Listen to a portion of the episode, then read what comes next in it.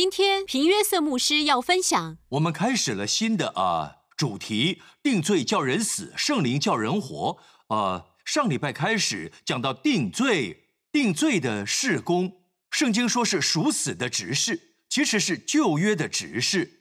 旧约中每十个先知就有一人是要来定罪的，是神不会为此道歉，因为他们在律法下。呃呃，律法就只能定罪，只要你有缺失，所以旧约的先知是来定罪的，那是他们呃该做的。不论是耶利米或是其他先知等等，都是来定罪的。有几个例外，例如以利沙，他的事工和以利亚不同，是恩典的事工。啊，以利亚是审判的先知，以利沙是恩典的先知。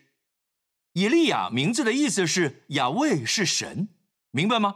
以利沙名字的意思是我神拯救，就是耶稣耶和华，我神拯救，Amen。他是恩典的先知啊。以利沙的事工有以利亚事工双倍神机。当你看以利亚，他的事工充满审判，对吗？主要都在审判。看起来他事工的开始是因为以色列拜偶像。对吗？天不下雨，在不呃在不下雨之前，看起来好像神让这个啊先知以利亚自己选择要选哪一种审判降在百姓身上。其实可以说一年饥荒或是两年饥荒，但他没有，而是说必不降露不下雨。一起来读列王记上十七章。激烈寄居的提斯比人以利亚对亚哈说：“我指着所侍奉永生耶和华以色列的神起誓，这几年我若不祷告，必不降露不下雨。没说三年半之后，我们知道是三年半。请注意，我若不祷告，他说我若不祷告，好像是神说以利亚，你来选，你想要降下什么？”神让他拥有一些东西，于是他说：“必不降露不下雨，持续几年。”好，之后知道维持了三年半。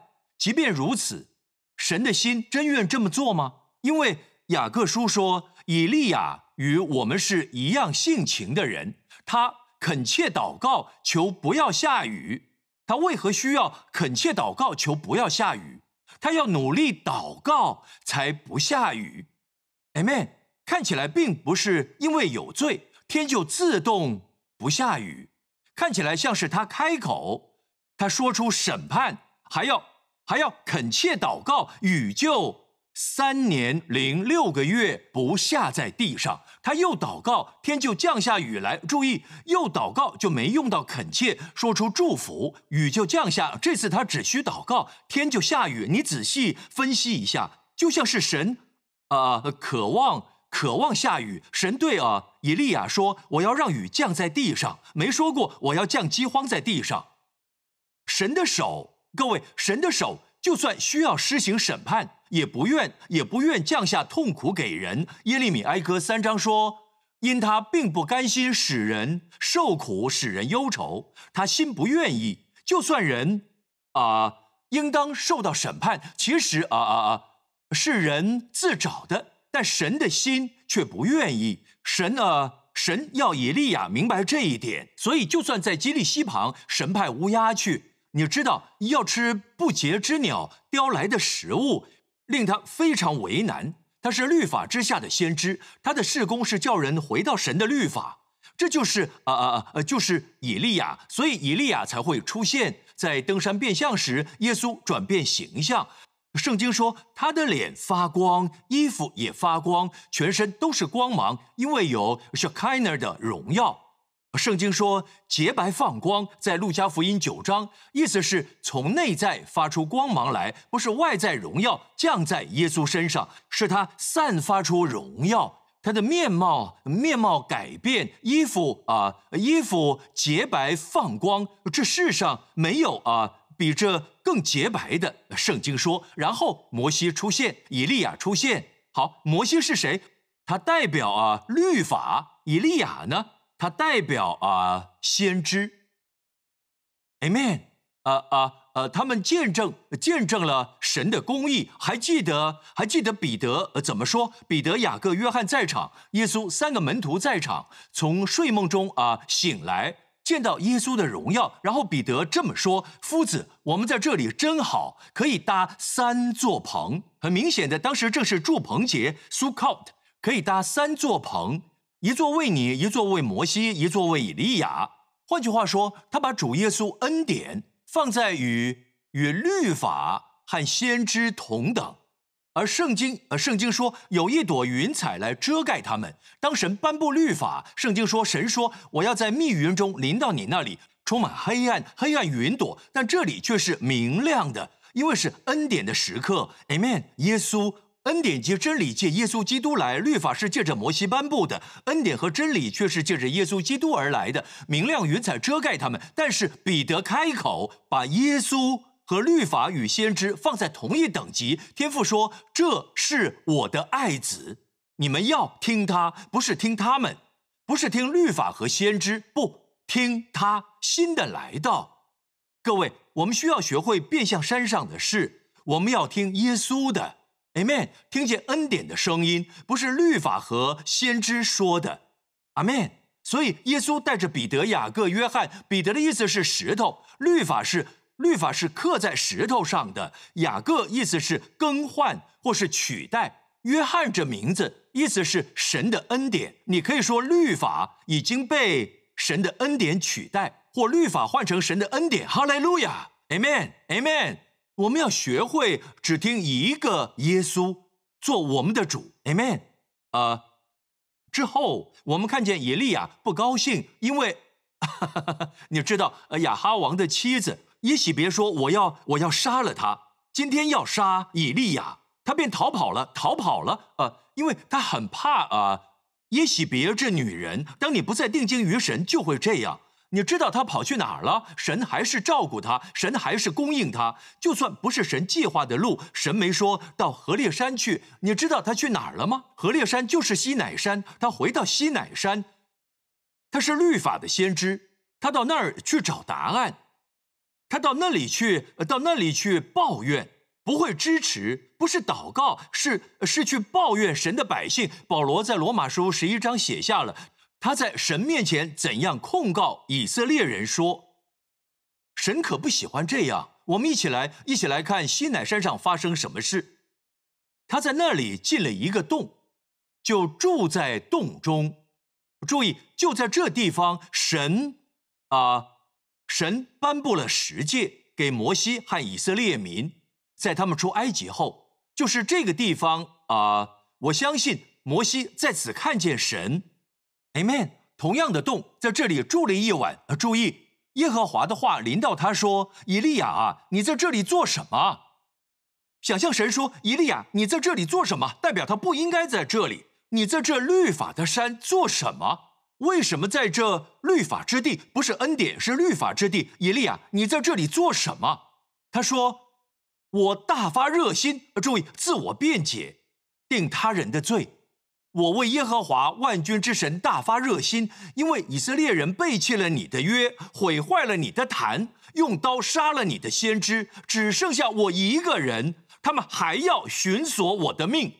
注意到他说我我我，只想到自己，情况就是这样。他很害怕，他逃跑躲避耶喜别，他不再定睛于神，只看自己，并且为自己辩解，在律法之下的结果。就是自我辩解、自以为意，常常会看到，Amen，还定人的罪。当你为自己辩解，就会定别人的罪。他在此定以色列的罪。保罗在罗马书十一章提到以利亚生命的这部分，说啊，以利亚向神抱怨以色列人，讲了这些。好，再往下看，耶和华说：“你出来，为什么要出去？因为以利亚在洞里。”Amen。律法让你害怕，律法让你躲起来，律法让你躲在洞穴里。谁说：“你出来，站在山上，在我面前。”那时，耶和华从那里经过，在他面前有烈风大作，崩山碎石。耶和华却不在风中。这是第一次提到风雨、地震等。出现以利亚生命中，还记得在呃雨降下之前，在加密山的胜利后，Amen。下雨之前有狂风，以利亚祷告出现狂风，这就是他的事工。你知道神在说什么吗？你的事工有有啊各种的奇迹发生，Amen。无法使以色列的心转向神，神让他看见所有的惩罚无法使人转向神，Amen。主不在风中，这里说风后地震。耶和华却不在其中，这也是以利亚的事工，但神不在地震中，对吗？然后又说地震后有火，这是以利亚在加密山上的事工，有火为明证降下，但主不在火中，在火之后，火代表的是审判，在这里说到耶和华也不在火中，火后。在火之后有微小的声音，神不在风中，神不在地震里，也不在火中。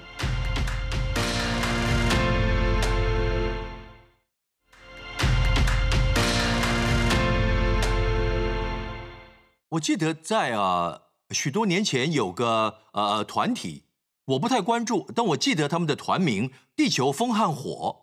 神不在地球风和火，他不在地震中，不在风和火当中，他不在这些审判的象征里，而是啊微小的声音。虽然有这些啊地震、风和火之类的，以利亚仍然躲在洞里。他听见微小的声音，结果呢？以利亚听见神微小的声音，就用外衣蒙上脸。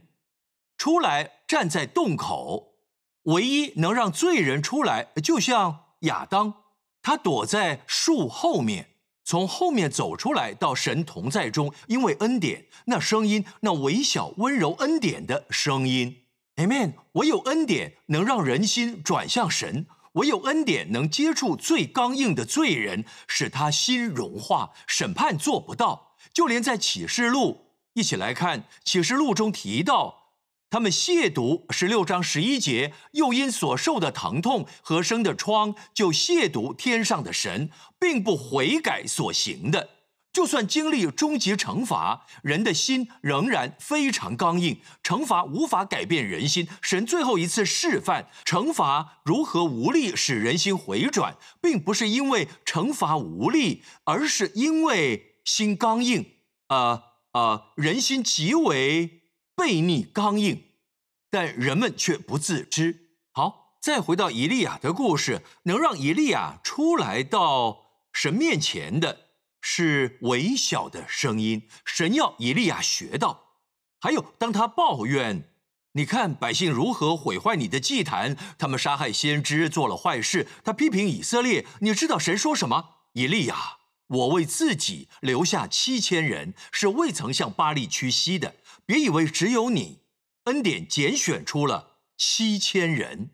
不止如此，因为他向神抱怨以色列，神说：“你知道吗？你的事工结束了。”神的意思是高摩你的继承者。神立刻说：“高摩你的继承者以利沙，以利沙，他是恩典的先知，明白吗？”所以我们要明白以利亚和以利沙的故事，才能明白律法与恩典，还有旧约的事工。弟兄姐妹。我们不在旧约的事工里，许多人他们啊，他们他们希望以利亚的日子降临。还记得约翰啊啊，爱的使徒雅各与约翰在路加福音九章发生什么事？耶稣到了撒玛利亚的村庄，那里的人不接待他，因他面向耶路撒冷去。他的门徒雅各、约翰看见了，就说什么？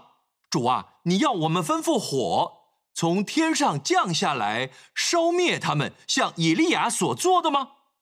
今天也有基督徒以为以利亚所做的是神所同意的。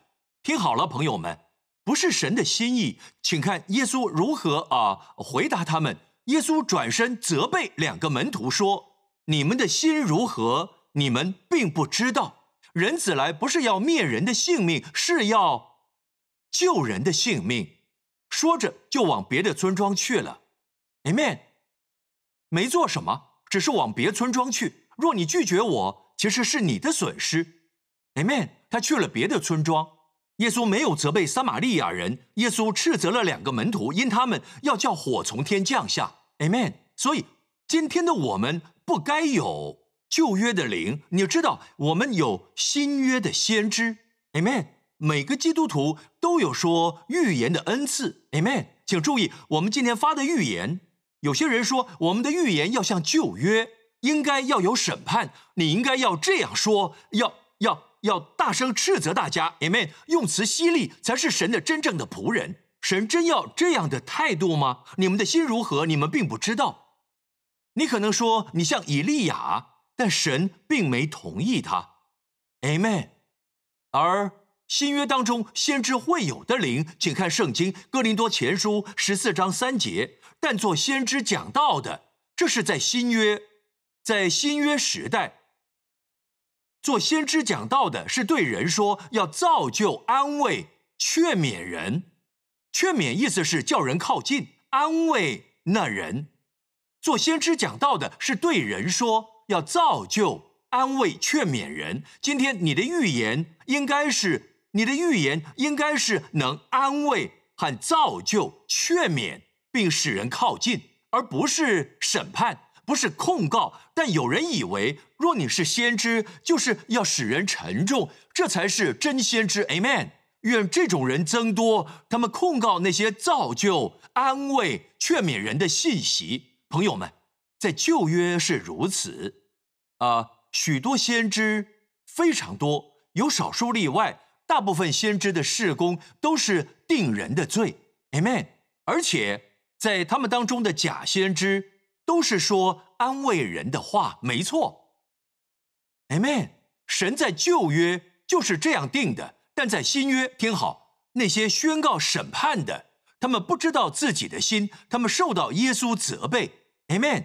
今天的先知是要造就、安慰和劝勉，不只是先知，凡发预言的都要。Amen。发预言不是只讲道而已，每个基督徒都发预言，代表。代表神说话，我想看见教会越来越多人发预言。这段期间，你可以可以啊啊上网络，透过通讯软体和朋友们联络。只要神把某人放在你心中，让你想起他，你觉得神光照，神光照在你身上，就跟他们说，神的恩惠就要临到你。我不知道你经历什么，但但好事将要发生。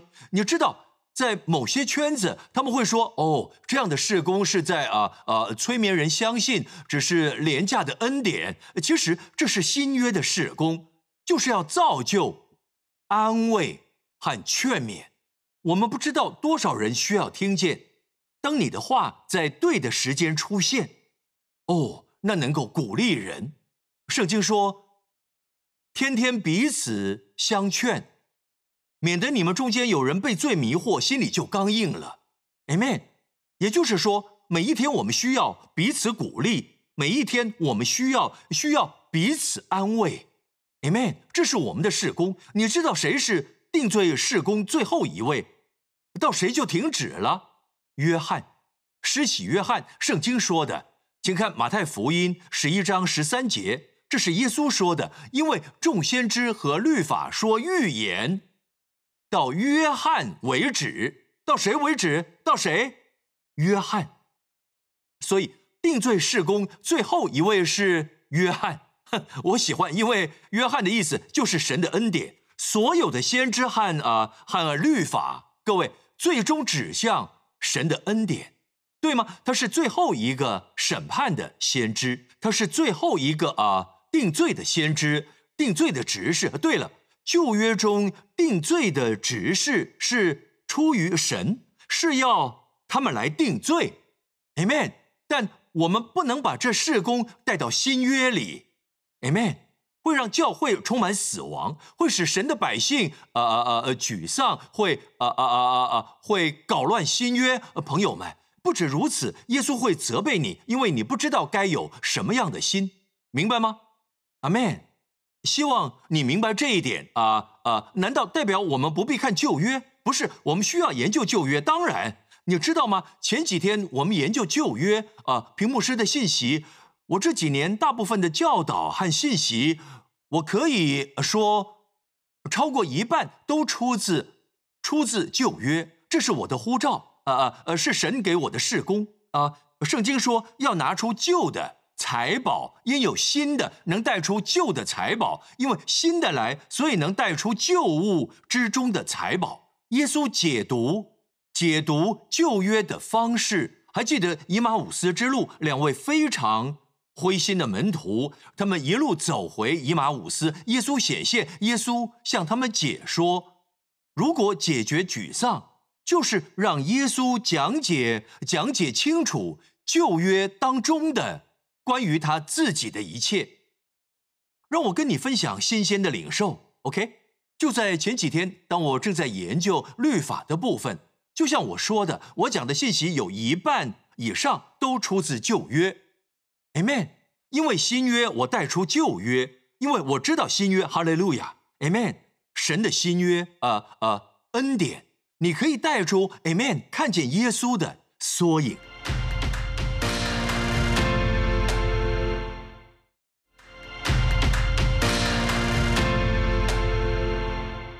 那天我正在读旧约民数记三十章，我们一起看。凡他所许的愿和刻苦约束自己所起的事，她丈夫可以坚定，也可以废去。倘若她丈夫天天向她默默不言，比方说，啊啊，一个女人在神面前起誓，丈夫没有回应，每天。都没回应。十三节说，丈夫也可以废去。注意，所许的愿，所起的事，妻在神面前约束自己的，她丈夫可以坚定，也可以废去。就算是坚定她所许的愿和约束自己的话，因丈夫听见的日子，向她默默不言。就是这两样坚定，但她丈夫听见以后，若是这两样全废了，就要担当妇人的罪孽。这是耶和华所吩咐摩西的律例。我前几天读到这里，问自己这是什么事？这是什么？女人在神面前起誓，丈夫听见了，但丈夫没有任何回应，就是这两样坚定，她就需要遵守。Amen。也就是说，这誓言若她没遵守。所立的誓言就会死，死亡就是她的命运。若丈夫听见的话，但另一方面，丈夫可以使她的誓言无效，就此停止约束，明白吗？但如果丈夫天天向她默默不言，最后要废了誓言，圣经说就要担当妇人的罪孽。当我读到这里，如果只是。只是看表面的话，就只是个誓言，对吗？能应用到今天吗？能教导会友吗？做丈夫的要小心太太说的话。如果他发誓，你要，你要，你要，你要，啊啊，废了他。又或者，你可以学到原则，如何帮助妻子。但不止如此，这经文写明耶稣这里的妻子是以色列，或是教会。还记得以色列在西乃山脚下？在他们得到十诫前就已经启示神说的一切，他们说神将会说的任何事，我们都遵守，我们立誓要遵守全部，对吗？好，神并没有回应他们，神要他们学习啊自己的本性还有罪，所以事情是呃这样的。过了一段时间之后，主要废除他们说过的。就是让发的誓失效，好让啊咒诅死亡，就是背弃誓言时会发生在他身上的。丈夫现在有怜悯之心，丈夫说：“现在我不希望审判啊啊啊和死亡临到他，不要有惩罚，明白吗？”丈夫要承担一切，这不就是我们的主耶稣吗？结果就是他为了要。要救赎以色列，为了救赎我们，免去咒诅，因未守住行律法的誓言，他承担我们的罪。Amen。现在我们不在律法之下，我们不再因没守律法而受咒诅，我们已经不在律法之下。Amen。耶稣因为要使我们脱离律法，他死在十字架上。耶稣被钉死的原因之一，除了承担我们的罪。加拉太书三章十三节，基督既为我们受了咒诅，就赎出我们脱离律法的咒诅。因为经上记着，凡挂在木头上都是被咒诅的。你可知道，耶稣也可以被石头打死？Amen。我是说，这也行，还是承担了罪，然后被石头打死？因为实行是啊啊，当时的标准刑罚，律法制定的。钉十字架不是钉十字架，是外邦人的玩意。罗马人钉十字架，这是从腓尼基人来的，是很残忍的折磨。但耶稣被钉十字架，为什么？因为另一条律法说，凡挂在木头上都是被咒诅的。耶稣死不只为承担我们的罪，啊，担当我们的疾病，承受我们的审判。他死在十字架上，挂在树上。这不是当时犹太人啊啊一般的刑罚，他被钉十字架是要成就事实，好让你我不再在律法之下脱离咒诅，明白吗？他承担了我们的咒诅，Amen。因此是公义的脱离律法，Amen。赞美主，Amen。耶稣救我们脱离咒诅，哈利路亚，Amen。好，要要要耶稣饶恕啊啊啊，饶恕我们的罪。要神饶恕我们的罪，耶稣必须要亲身承担我的罪，并死亡，被石头啊打死也行，不是吗？但神所要的不一样，他要救我们脱离律法的咒诅，使我们不受到律法的咒诅，因为我们无法全都遵守。别忘了之前学的，只要犯了一条，就会受咒诅，不是不是尽力就好，不是的，尽力去做，不是的，必须都做到，否则就会受咒诅。基督先救赎我们脱离咒诅，还有律法的咒诅，都记录在《生命记》二十八章，包括了疾病，包括了死亡，包括了贫穷、婚姻破碎、家庭关系破裂、亲子关系破裂等等，很糟糕。你可在《生命记》二十八章读到，基督救赎我们，你和我，他从律法的咒诅中赎回我们，我们是他的妻子，就像以色列是神的妻子。Amen。教会也是。他要能赎回我们，Amen，废掉我们起的事，遵守律法，他必须承担我们的罪，我们自己不需承担，是他承担了。当我读到民数记三十章，我看见这个，哇哦！我在书房里非常兴奋。我告诉你，就好像，哇哦，天哪！我真想跟大家分享，各位分享给想听的人。其实我有跟太太分享，我不知道那天她是不是很烦，但是你看看誓言和耶稣有何关系？和我们，阿门。所以，以利亚必须学到该学的，阿门。什么会使罪人离开洞穴，离开离开啊藏身之处，进入神的同在，在荣耀当中，在神面前，就是微小的声音，恩典的信息，，Amen。唯有神的良善能领人悔改。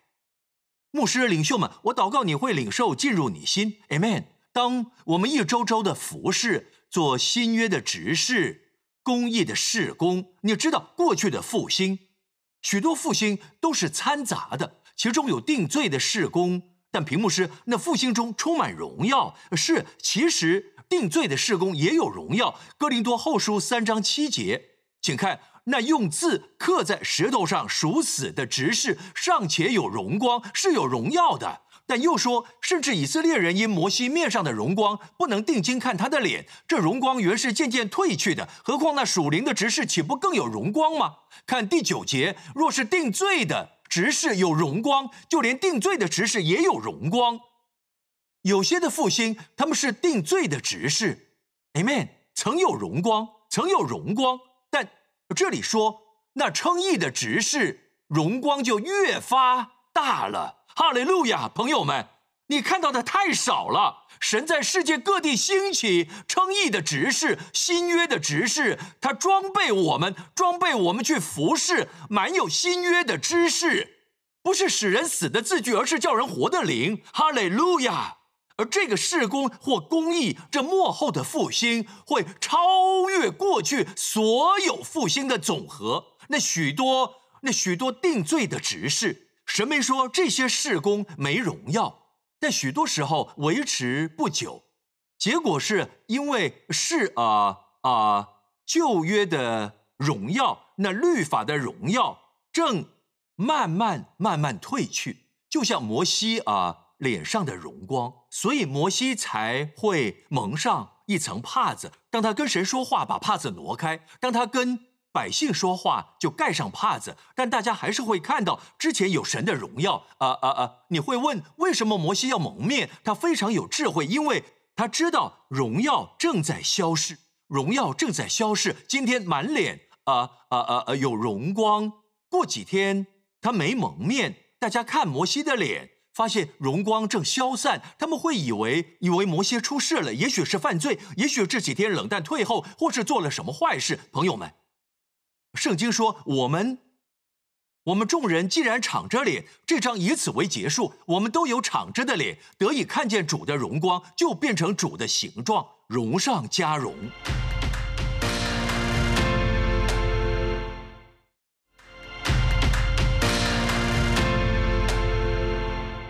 那律法的荣耀正慢慢慢慢褪去，就像摩西啊。”脸上的荣光，所以摩西才会蒙上一层帕子。当他跟神说话，把帕子挪开；当他跟百姓说话，就盖上帕子。但大家还是会看到之前有神的荣耀。啊啊啊！你会问为什么摩西要蒙面？他非常有智慧，因为他知道荣耀正在消逝，荣耀正在消逝。今天满脸啊啊啊啊有荣光，过几天他没蒙面，大家看摩西的脸。发现荣光正消散，他们会以为以为摩西出事了，也许是犯罪，也许这几天冷淡退后，或是做了什么坏事。朋友们，圣经说我们我们众人既然敞着脸，这章以此为结束。我们都有敞着的脸，得以看见主的荣光，就变成主的形状，荣上加荣。好，圣经是这样讲的。有许多版本的圣经都说到我们有敞着的脸，但其实。只有摩西蒙上帕子。当你仔细读前后文这样说，就算今天去读旧约，我们一起看，我们既有这样的盼望，就大胆讲说，不像摩西将帕子蒙在脸上，叫以色列人不能定睛看到那将废者的结局。帕子是什么？不在以色列人脸上，而在摩西的脸上，明白吗？但他们的心地刚硬，直到今日，犹太人诵读旧约的时候。这帕子还没有揭去，这帕子在基督里已经废去了。然而，直到今日，每逢诵读摩西书，指的就是圣经前五卷书：摩西五经、创世纪、出埃及记、立位记、民数记、生命记，呃，朵拉，对吗？呃，直到今日，摩西五经每逢诵读摩西书的时候，帕子还在他们心上，就像刚刚我提到啊。摩西书卷民数记三十章关于誓言，你知道吗？我分享时没有帕子，我我我揭开帕子，让你看见耶稣，对吗？这是我们读旧约的方式，这是我们研究啊啊摩西五经的方式，到处看见耶稣，Amen。圣经又说，但他们的心几时归向主，帕子就几时除去了。主就是那灵，主的灵在那里，那里就得以什么？自由，我们众人既然敞着脸，前后文。当我研读的时候，呃，许多神学家也同意，敞着脸可以是我们不再蒙面，也可以说显明耶稣，他的脸揭开了，Amen。因为就像帕子在摩西脸上，不在以色列人脸上，不在以色列人脸上，在摩西脸上。今天我们看耶稣没有帕子，他脸上发出了荣光，告诉我们罪已挪去。你的罪已消失，他脸上的光芒在说：你的罪已挪去，罪已经消失，罪已得赦免。Amen，挪去了。Amen，你生命不再有咒诅，神不再愤怒，你害你家人不会受到任何惩罚。越是看见耶稣，越能转变成为他的形象，有荣耀。你知道，当摩西从山上下来，大家躲避摩西，他们害怕，因为他脸上的光很吓人，因为是要求的光，律法的光。律法的光芒，你必须，你必须，你必须，你不可，你不可。人看到，人看到的时候会逃跑。但是当耶稣从变相山上下来，圣经说人们跑向他，人们跑向他，因为新约的荣光，这这光说：“我挪去你的罪，罪已经消失，咒诅已除去。”Amen，祝福将临到你。你拥有公义的礼物，能到神面前，哈利路亚！我很高兴，我能抢这些，哈利路亚！感谢你，耶稣，耶稣，感谢你，在摩西的山脚下，他下来后，你知道主能做什么？主只能这么做。看见百姓在造牛，在拜金牛犊，结果就是他们都死了。他要杀死罪人，毁掉金牛犊。当耶稣下山之后。也有也有仇敌的工作，但这次是个呃呃呃被鬼附的孩子。父亲到耶稣面前说：“求你帮帮他吧，求求你帮帮我们。”耶稣把鬼赶出去。你看，律法因罪而毁掉罪人，但恩典，恩典审判魔鬼，审判疾病。从最终将人分别出来，并拯救救人脱离脱离疾病，Amen。唯有恩典能做到，朋友们，哈利路亚。今天我们问自己：我在恩典下吗？我的服饰是掺杂的吗？别做掺杂的服侍者。耶稣有一次说，这是在回应法利赛人问他门徒的问题。他们看见耶稣与税吏和罪人一起用餐。他们不敢问耶稣，所以问耶稣的门徒说：“你的老师为什么与税吏和罪人一起用餐？”耶稣回答：“康健的人，康健的人用不着医生，有病的人才用得着。不止如此，你继续读。耶稣说：没有人把新酒装在旧皮袋里。好，旧的皮袋通常是羊皮做的，一段一段时间后旧了，对吗？”会啊啊变硬，又硬又脆，明白吗？然后当你装入新酒，新鲜葡萄酒，当你装入新酒，结果就是在旧皮带里，在旧皮带里的新酒会发酵，因为失去失去弹性，旧皮带已没弹性，酒发酵时，各位皮带又硬会爆开，你的酒没了，你的皮带也坏掉了。耶稣说：“我把新酒装在新皮带里。”许多时候，我们在教会教导啊，这个教会的行政和管理方式，要是新皮带的新酒。但其实耶稣说的时候，指的是两个约。你不能把新酒恩典放进律法里，律法有限制，明白吗？新的不行，恩典不行，不能将两者混在一起。Amen。人说是平衡，耶稣说是掺杂。你要不在律法下，要不在恩典下。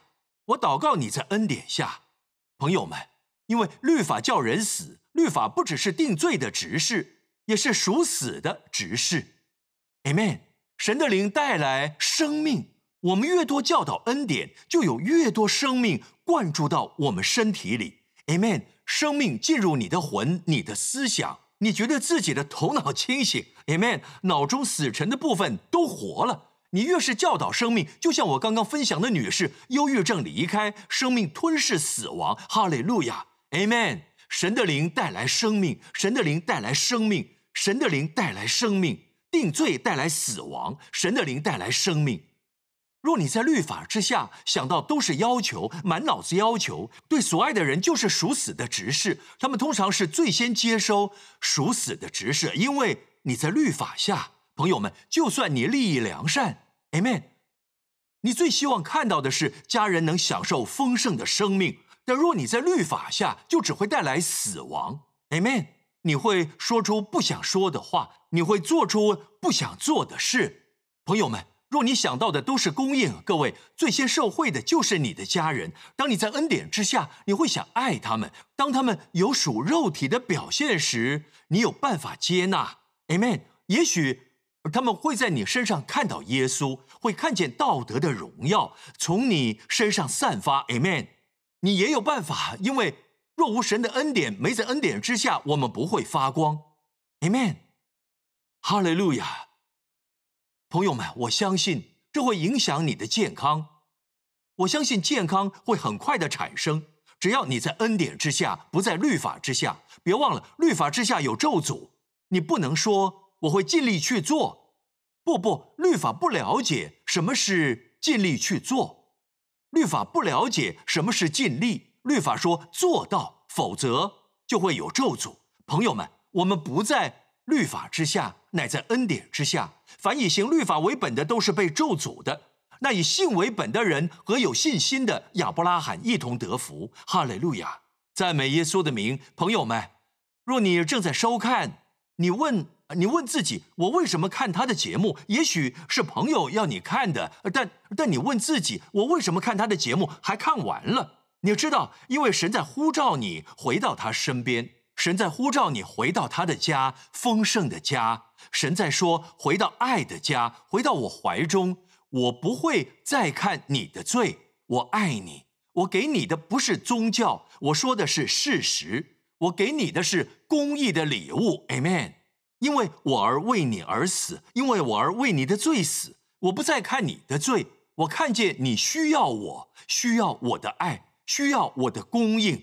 我告诉你，孩子。”我在呼召你，孩子，回家，充满爱的家。若这是你，现在请跟我一起祷告，从心里祷告。我带你一起说：“亲爱的天父，感谢你赐下爱子，我的主和救主耶稣基督。感谢你，基督为我的罪死在石架上。感谢你叫他从死里复活。感谢你，天父，耶稣基督是我的主和救主。哈利路亚！我大大蒙福。”备受恩宠，一起说：“我备受恩宠，深深被爱。奉耶稣的名，恭喜你，你已经重生。这不是宗教的经历，这是事实，是世界上最大的神机——重生的神机。你刚刚重生，现在是天堂的国民。Amen。你是神的儿女，有神的性情和神的生命在你里面。Amen。神的灵住在你里面。Amen。继续听信息，继续学习神的道路。Amen。持续领受祝福，不断祝福，更多的祝福，Amen。因为神一直祝福，赞美耶稣的名，Amen。